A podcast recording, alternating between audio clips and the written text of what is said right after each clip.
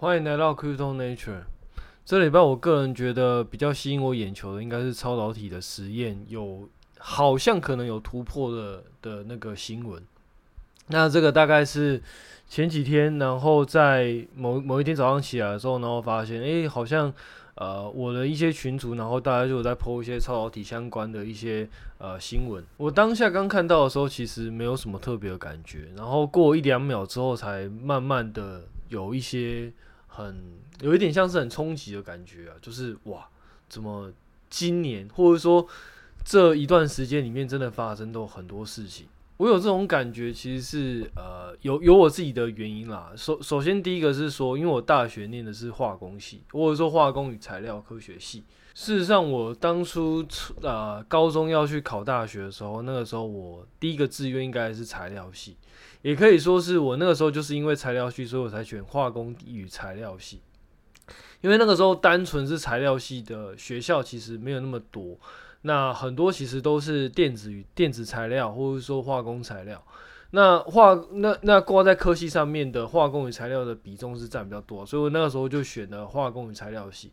那当然，其实。呃，如果你有念过化工系的，就知道其实讲是讲化工啦，但是进去大概念的都是数学跟物理啦。因为所谓的化工其实是将化学制成的东西用物理跟数学的方式去把它呃把它制成优化的一个科系，所以你学到的其实相对于什么物理啊。有机化学、无机化学，你可能念比较多的，会是所谓的单元操作与输送现象，或者说化工热力学与化工动力学的部分，然后还有所谓质均，就是什么质量均衡这些课。那主要这些课程，其实它的目的就是，呃，早期是希望你可以用这些呃知识去搭建一些工厂，比如说。像是石油化学工厂，那做塑胶的石化呃成型射出厂，或者说像一些呃石化呃链接厂之类的，那这些东西它都会有所谓的一些管线，然后你可能就要去想办法呃在制程上它可能会有一些液体这样流来流去。那当然还有所谓的呃，其实不止这些石化厂了，还有所谓的像那个生物。就是像那个生物科技，它有一些厂，它可能也会有一些什么溶剂，或者是说像制药。那像我有一些朋友，他们在做制药，那这些东西都会有所谓的制成相关的一些呃知识需要去储备。因为你化学实验跟一般的化工，它或者说工厂制造其实是两个不太一样的东西。因为化学实验就很像是你在实验室里面，然后你去做呃组成。那这个东西是相对来说，它可能就是做比较呃细部的实验，比如说我可能就要合成某一个物质，可是化工呢，它是希望你在奠基这个物质的这个基础上，那你想办法把它变成一个商业化可以生产，然后可以大量批次生产的一个东西。所以相对来说，你就会遇到很多所谓像呃你要用机械化自动生产，但是机械化自动生产又所谓的呃你的参数要怎么设计，然后你的呃良率是多少，然后你的整个产线你一一天的产能可能是多少，那想办法去优化这些东西，因为当你的产能越高，那你的良率越好，那你就有可能将原本会是赔钱的东西变成赚钱的东西，因为当你的产出量越高的话，你的产能越高，就相对来说，你可能一天你可以制造的东西就越多。那当你制造的东西越多的时候，可以想见的，它你可能可以赚钱的利润就会越高嘛。因为假设你没有在呃没有库存太多的状况下，你生产越多，那都有卖出去，基本上你的那个利润可能就会越高。那所以所以化工其实它是一个这样子的。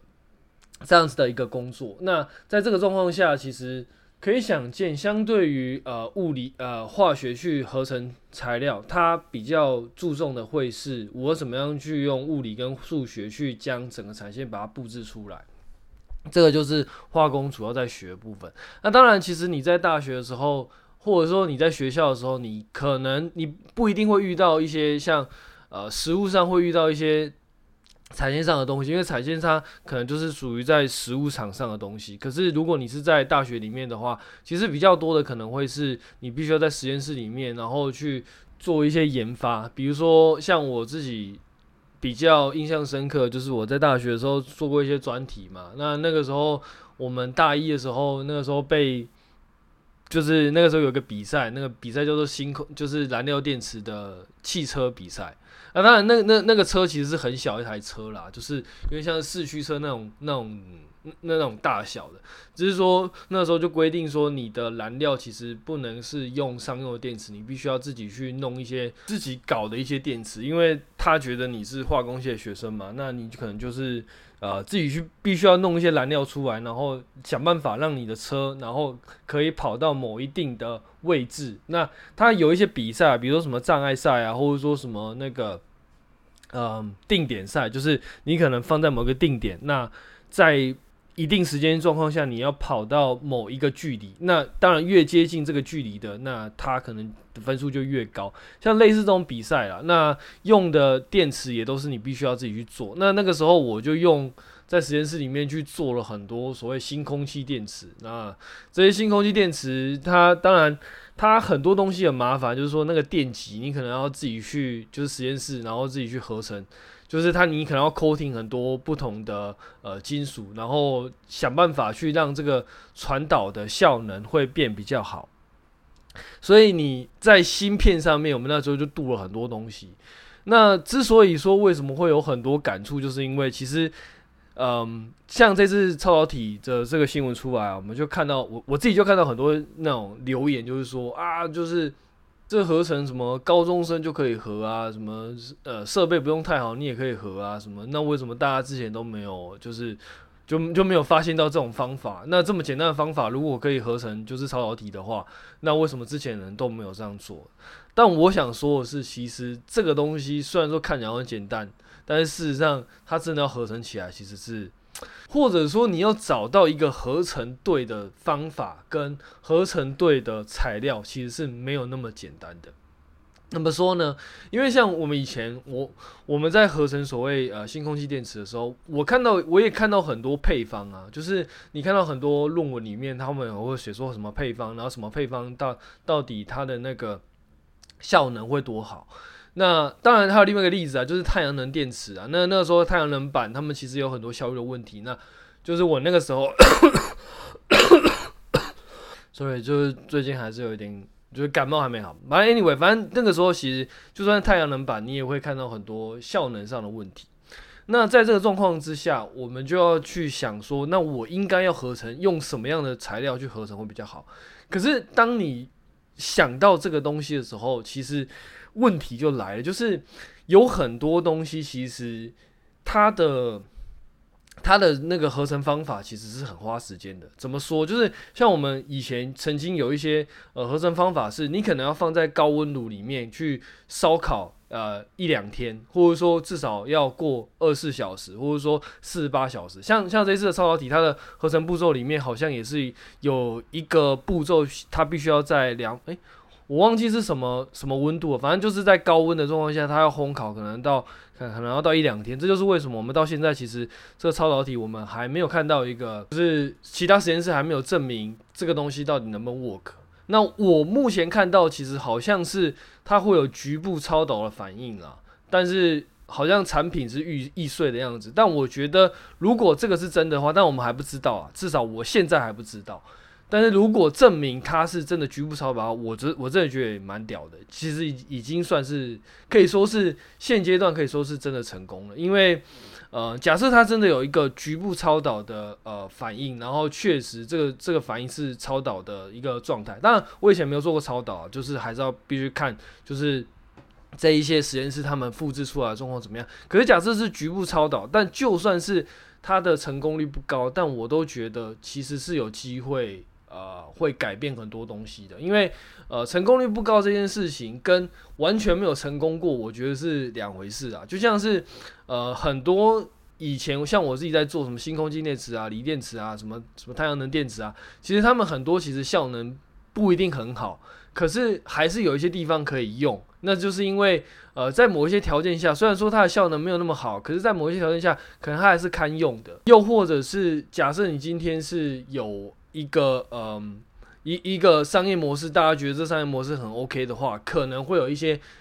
呃公司愿意去慢慢的去调整它。那当然，你有公司慢慢的去调整它的话，我们就可以预期，可见的预期就是未来它就会慢慢的会变成一个商业化的一个道路。对我来说，嗯，你没有一个东西可以说是常温超导体，跟有一个东西是可以叫做常温超导体，但是它的良率不高，它的温效率不高，这是两回事。因为前者可能你要讲所谓商业化道路，其实我觉得基本上呃没有什么太大机会。可是后者的话，我觉得就会从机会就会从零变成不是零。那我觉得这一点就会变得是蛮重要的。好，拉回来，反正那个时候其实。我们在合成这些东西的时候，你就会发现，其实有很多 paper，他们就会有各种各种不同的配方。那每一个配方你，你它的呃合成的方式可能都不见得完全一样。那你就要想啊，假设你今天你今天要做实验，那你做实验的话，每一个东西，假设它，比如说像这个东西，它要 coating 两天，然后那个东西要烧烤两天，那个东西要烧烤三天。那你今天假设你是一个研究生，那你做一个论文，从做实验开始到写论文，你可能大概你的时间是有限的，所以你在你在一个题目做的时间可能就是几个月的时间。那假设今天一开始几个月时间你发现做不出来，你可能就要转题目，因为你的时间是有限的，你可能想要毕业嘛。那你今天想要毕业的话，你就不可能。花很多时间在一个题目，那这个题目如果一直都没有成果的话，那你就会着急啊，因为可能这个题目可能你就会觉得，呃，是不是我做的方向错了，或者说这个这个方向可能是做不下去，或者说这个题目可能，嗯、没有办法做什么之类的。那这个时候你唯一想的就是，我是不是应该换题目？因为假设你今天是要一个毕业为前提的状况下的话，你可能就会开始想说，啊，我是不是应该换题目啊什么的。所以很多东西其实。嗯，我们先假设说，你就已经非常的靠近最佳解了，但是就或 或许你可能在改变个几组参数，你可能就会成功了。但是你不见得有机会去把它这做出来的原因，就是因为这样，因为呃，你会怕说我在几次实验我都没有办法做出来的话，那个那个到时候我没有时间了，我可能就是就是。已经要交论文了，但是我没有东西出来，那这个时候我应该要怎么办？所以在这个状况之下的话，很多东西其实虽然说它的呃步骤非常简单，虽然说它的材料可能不困难，但是你会发现，其实这样子的东西，其实它要尝试出来，其实是需要啊、呃，我个人会觉得其实是需要一点运气的，甚至其实很多化学实验，它的之所以这个材料会被开发出来，其实很多时候都不是因为。我预想到这个东西它是怎么做，它就会成功，而是很多时候是不小心做出来，或者说什么呃东西打翻，那东西打翻，然后刚好这个东西把它就是泡在一起，那刚好它有一个反应，然后发现哇，怎么这东西会有个这种反应？我们再去研究它，然后发现，诶，其实这个东西跟这个东西混在一起的时候，刚好它有这个反应。所以在这个状况之下的话，我才会去研究这个方向。我觉得很多所谓的呃很大型的化学突破，其实都是因为这个方式发生。当然不是说很多东就是全部东西都是运气啊，只是说其实很多时候是不经意的发现，诶，这样子的东西可能会有会有就是突破的可能性。所以在这个状况下的话，你要在茫茫大海的材料里面去。呃，排列组合做出一个实验，然后找到一个正确的配方，甚至你要找到一个正确的呃制成，其实我觉得是非常非常非常困难的一件事情。这就是为什么很多化学或者说化工的实验室里面，他们或者说半导体材料实验，他们会做很辛苦，其实就是因为他们要花很多时间去做所谓的实验，然后这些实验其实他们都是没有办法很。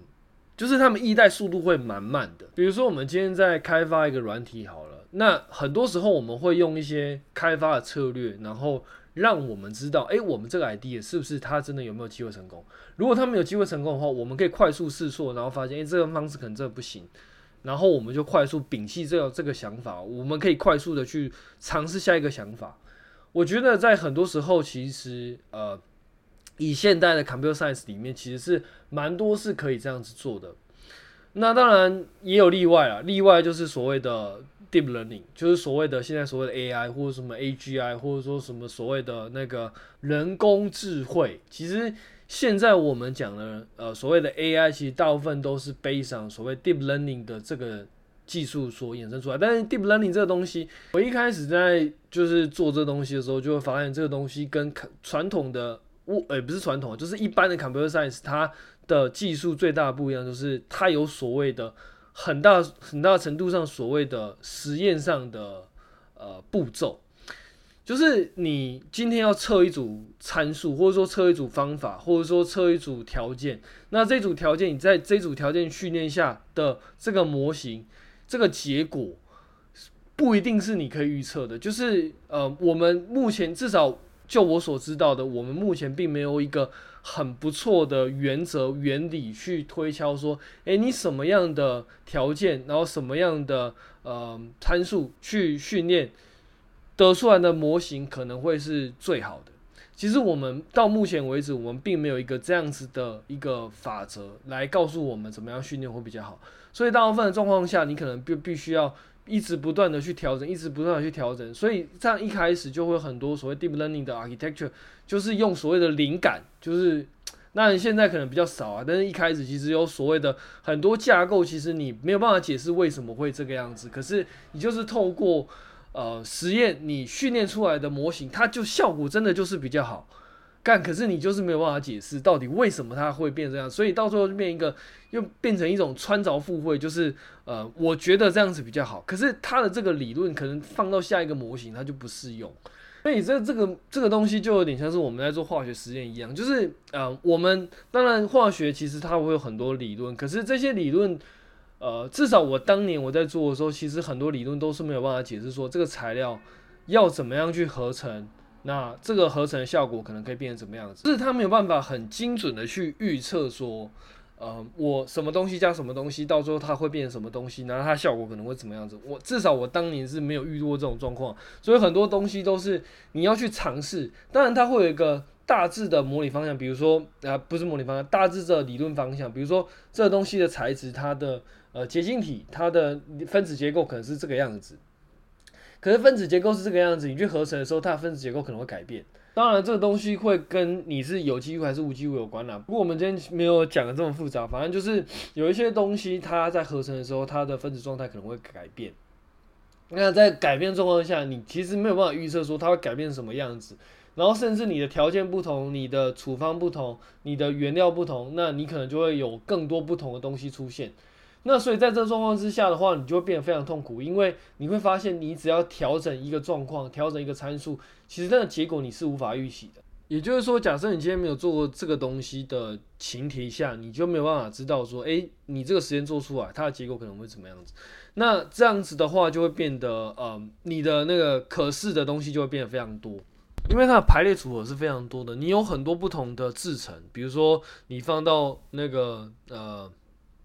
高温里面、高压里面，然后高温你放几个小时，那你或者说你放几分钟，或者说你在高压，那你或者说你在真空，或者说你在一些其他条件下，然后处方的话，你可能就是这现在加铜，那现在加锂，现在加那个锌，然后或者说你加不同的原料，或者说你加不同的。呃，不同的原料再加不同的制成，那到最后它排列组合就不一样。所以它的排列组合可以几乎说是，呃，可以说是无穷无尽的了。我我讲的极端一点的话，就是它就是无穷无尽的，因为你只要小小的改变一个条件，它可能就是另外一个不同的状况。所以话讲回来，就是呃，像超导体这个合成，其实就有点像是我们刚刚讲的那个状况，就是它的条件可以说非常多。所以就算是它的。呃，材料可能是非常的容易取得，它的呃合成到最后发现它合成的条件可能是相当容易，但是你也会发现就是，诶、其实这个东西真的是不是那么容易，甚至我个人觉得，其实很多时候它其实是有点运气的成分在，而且而且应该这么说吧，我觉得运运气的成分非常大，因为这个东西你再没有办法去预测说它可能会造成什么样状况的话。你要往那个方向做，要么就是你很有灵感，要么就是你真的是运气很不错，然后要么就是可能整个实验或者说整个人类的实验都走到一个正确轨道上，所以大家慢慢的把，因为因为大家走在一个正确轨道上，所以慢慢的把可能的物质一个一个筛减，然后一棒接着一棒，然后到最后就你因为你已经筛掉很多呃。大家以前发现不可能做呃，就是做实验，然后发现是这个东西不可能，然后一个一个筛，一个一个筛，然后经过好几个、好几代的实验室或好几个实验室的努力下，那到最后把可能的物质一个一个缩小，到最后变成就是那个物质。我觉得就是可能就必须要这样。那这就是为什么我们常常会就是听到别人说，诶，有一些科技树它可能就是没有被点亮，因为。每一个部门，或者说每一个像科学院，或者说像每一间大学，它它的经总经费是有限的。所以假设今天一个化学化工部门，或者说化工的呃科系，那这个科系里面可能就就有十个实验室，那每一个实验室它做的方向可能都不一样。那你当然。一定会去追求，就是这个实验室里面，它可能一定要有一个效果，就是它可能要有一些突破。那这些突破的状况下，你就会发现有一些实验室做的东西就是比较容易去拿钱，有一些容有一些实验室做的东西它可能比较冷门，那这个冷门可能就不容易拿钱。那当然你不容易拿钱状况下，你不容易拿赞助，你就不可，你就比较更不容易去拿到经费去。买那些实验设备，因为很多哪怕是很冷门的那个实验的方向，其实它可能都会需要一个很贵的实验设备。那在这个状况下的话，你就会发现，呃，有很多呃分支可能到时候会慢慢的没有人研究，因为就拿不到钱。呃，为什么会讲到超导体呢？其实某一个程度上，超就是不管是超导体啊，还是 AI 啊，还是所谓的呃，像现在比较流行的就是什么呃，电动汽车。像像这种电动车，其实当年也是我在大学的时候，就是这些东西都是我当年在念书的时候，我曾经碰啊，当然超导体没有啦。可是因为我念的后来念的是物理系，所以很多东西其实也不算完全没有碰到啊，只是说超导体确实是不管是在做实验还是在做理论，其实我相对来说都离得比较远啦。但 anyway，反正那个东西也是在我在念书的时候，其实一个。很有印象的一个题目啦，所以就是想说跟大家分享一下我自己的感受。当然，我们现在还不知道这个超体它目前的状况，或者说接下来状况它是不是是假的还是真的。其实我们还是需要更多的实验，或者说更多时间，我们才会知道现在这状况到底是真的还是假的。所以，其实我自己还是抱持一个呃还在观看其他实验室检验的状况啦。那我当然是希望它是真的，因为如果是真的话，其实就会觉得。呃，自己觉得蛮幸运的了，因为在这个时间点，呃，呃，至少在我这工作时间点，我其实真的是见证了很多事情，就有点自己在解乘坐一些感觉。OK，那半超导体的部分大家就聊到这边了。我们现在先回到那个目前区块链状况。其实目前的状况来说，嗯、我自己其实有一点不不知道要聊什么，因为其实现在目前市场上，呃。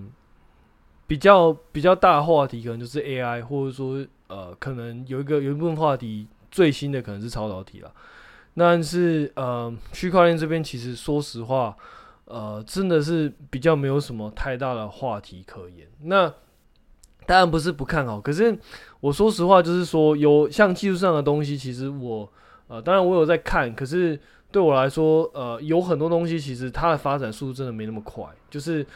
嗯，你你你在看需要时间，然后它发展也需要时间。那可能很多东西其实还在开发，甚至这些东西开发完之后，它可能需要一些时间上，在在商业的推广上，可能需要一些时间上的酝酿。所以其实现在我觉得就是属于那一段时间，就是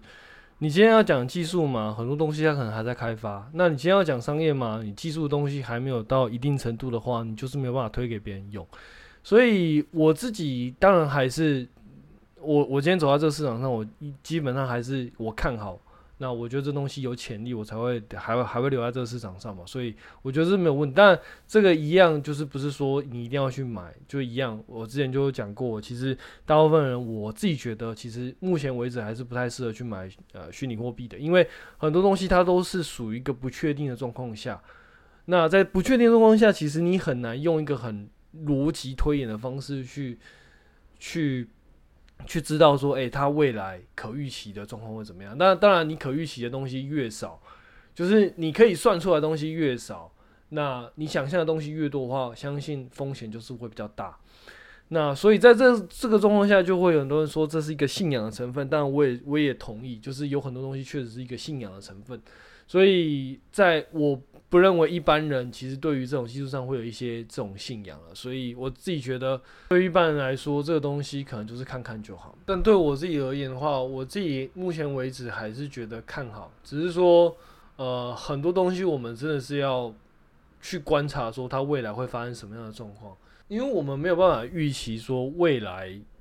它会跟你想象的是一样的。你你在股票市场或者说一些比较成熟的市场，你可能都没有办法这样想象，更何况是这种。呃，相对来说变动更大的一个市场，我觉得，我个人觉得你的想象的，呃，那个可能性是会更大的。比比如说，像现在很多链，就很多新的公链，他们都会说，哎、自己可能以后想要做什么什么链。比如说像那个数亿，它可能就是什么高速金融链啊。然后像呃，高速金融链很多啦，就是像什么 C E 什么苏 E 什么挖个小的，他们都会说自己想要做什么什么练。但事实上，他们有办真的有办法去全部的呃券都去做那个东西，然后变成那个东西的一个券吗？说实话，听起来好像很合理，但是实际上，我觉得可能不会那么顺利啦。因为像很多东西，我我自己觉得，像区块链或者说像公链本身，它应该是像是一个平台。然后你在上面去做什么 application，可能就是照这个 application 去，他去想象。所以对我来说，我我会希望把区块链本身，就是区块链专案本身，呃不，或者说 application 本身跟区块链本身会把它切开来看。比如说像嗯，所以它是一个链嘛，那这个链上它去做一个好的平台，那其他。其他就是其他公司或者说其他专案想要在呃数亿上开什么东西，开什么应用，那这些应用他们可能就是会有自己的想法。那链本身要带给大家的可能就会是它的一个特性，比如说它可能手续费很低啊，比如说它可能速度很快啊之类的。或者我们打另外一个比方吧，像 AWS 它也是一个平台嘛，那很多人在上面去加一些 Virtual Box，然后去加一些 Service，那这个。AWS 他也不会说，哎、我这个平台可能是专专门 for 金融的，或者说专门 for 什么呃游戏的。他因为因为对他来说，他一定是希望我这个平台就是基本上速度越快，那基本上性价比越高的话，那大家都可以在我上面去做 application，哪怕你是做什么呃做什么半导体科技啊，做什么金融，做什么游戏，做什么呃电商，我觉得都可以，反正就是。我尽可能的提供越快的平台，然后越稳定的东西给你，然后你可以在上面架架起来用，这样就好了。我自己觉得像，像呃区块链本身，它应该要带给一个这样子的特性。那当然，这个特性是不是说一定要快，或者说一定要怎么样？其实我们不知道，因为有很多东西，我们现在在 Web Two 里面觉得，诶，这个东西，比如说我们现在在 Web Two 里面有很多东西。它的它的费用可能是免费的嘛？那基本上有免费的，你才可以去吸引别人来用。那是不是在 Web 三里面，那状况也是这样呢？其实可能也不一定，因为像 ETH 它就很贵嘛。那当然，ETH 它也是有做一些方法，想办法让自己的在上面的 cost 往下降啊。所以目前看起来，cost 往下降这件事情应该是一个必经的趋势啊。那当然，像那个呃，比如说像 Solana，它现在就是说。有很大一部分是在做 NFT 跟那个支付，但我说实话，我自己觉得支付这个东西在区块链里面，它是不是真的一个好应用？我自己是目前来说是一个问号啦，因为我目前来说其实确实是没有想到，就是说为什么使用者必须要用区块链去做支付？那它的好处可能又在哪里？可能我还必须要再看更多的那个。更多的文章，或者说更多的比较，我才会知道。但是目前为止，我自己在比较状况下，我我我只能说，就是区块链它可能是一个去中心化账本，那可能东西它的东西会比较透明。但是你说一为什么一定要用这个来支付？那它的好处是不是真的非常的大？我目前其实是真的比较没怎么看到。反倒是我比较在意的就是说，这个这些区块链它有没有办法做到一个呃。有一些特质是让大家愿意在上面去做开发的，比如说稳定，比如说速度快，比如说 cost 比较低之类的。总之讲了一些东西，感觉好像很消极，但事实上我自己对于区块链的未来的发展其实还是相当看好的。那这就是为什么我现在还是不断的去做更新嘛，然后我也还在这个市场上。当然，我也不不太喜欢去讲一些就是呃现在价格怎么样，然后搞得自己好像跟那个就是购物台一样。我也不太喜欢这个样子，所以就算是我自己其实是蛮看好的，但我也就是差不多就是讲我目前看到市场的现况，然后就我自己的心得去做一个分享。大概以后可能就是会是一个这样子的状况，因为毕竟这个东西还是属于一个。相对来说，想象空间比较大的一个东西，它也不像股票市场一样，就是有很多数据，其实你可以去参考嘛。比如说像，比如说你是做供应链的，那可能你就会有一些景气周期的可以参考。那你可能是一些做一些消费性电子的，那你可能知道拉货状况什么之类的。那在这状况下，它就会比较容易好推估。那你你也比较好去预测说，哎、这东西机器是什么？可是像区块链这种东西，它就有点像是我们刚刚讲的。呃，像超导体，它在做配方的一个状况，就是说，其实很多东西你没有办法预测，说它到底未来会怎么样发展，那以及它的结果可能会怎么样。其实我自己觉得，我目前也都还没有看得非常清楚。虽然说这个跟我看好是两回事啊，因为有很多东西它不确定性比较大，那相对来说它可能潜在的风险跟报酬率就会比较高嘛。我所以我觉得这是一体两面，所以这就是看大家选择啦。只是对我来说，我还是会觉得，在这种分享，毕竟是公开分享上，我就是还是会采取一个相对来说比较保守的一个态度去讲我自己的看法啦。到底这些看法是对是错，我们就会等到时间来为我们揭晓这个答案。好，那我们今天就先分享到这边，那我们下次见，拜拜。